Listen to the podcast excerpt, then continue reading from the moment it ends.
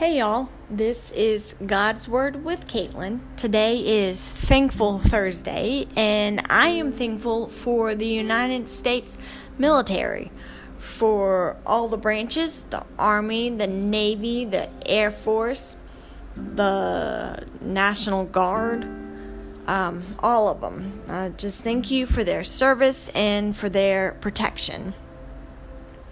Today is day four out of five of our Bible plan Sharing Your Faith.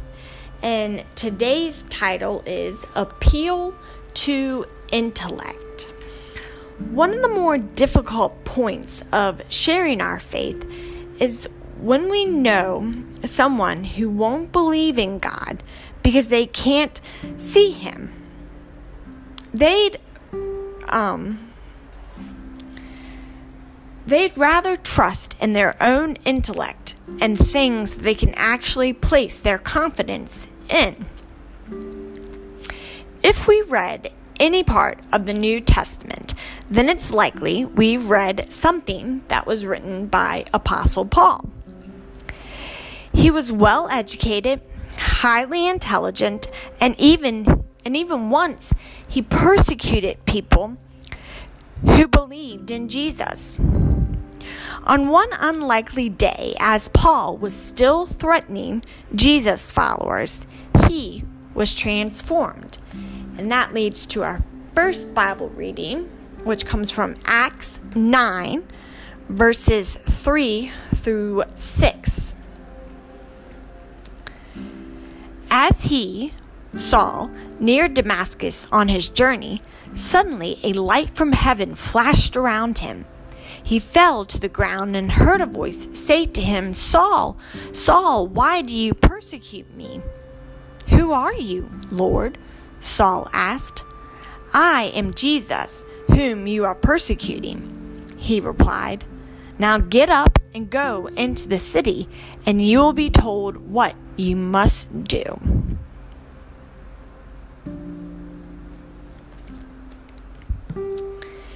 So, um, further on in that reading, again, it was in Acts 9, if you would like to continue reading about Paul's, Saul, Paul's conversion.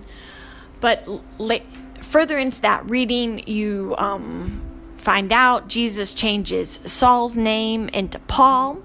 So that's why Paul became, Paul is, you know of Paul as the one who um, writes and encourages and teaches Christians, and Saul is the one who um, persecutes and threatens.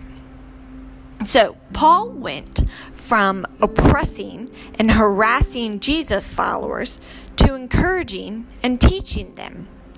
For, for years, he'd heard the truth about Jesus but chose to reject him because this d- didn't line up with everything he learned in his life.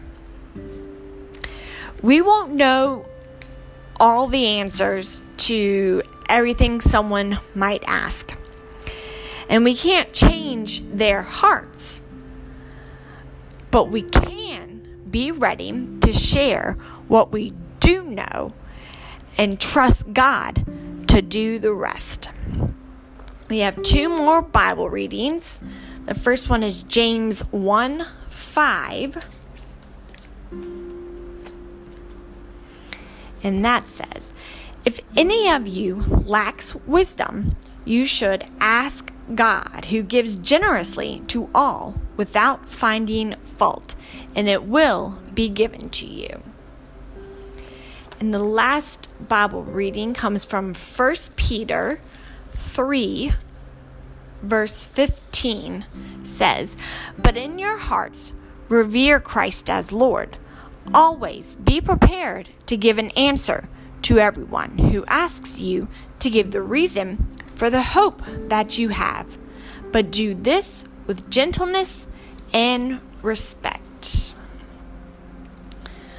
Alrighty, I hope everyone continues to have a very thankful, terrific Thursday. I will be back to finish up our plan tomorrow on Fabulous Friday, and I will talk to y'all then.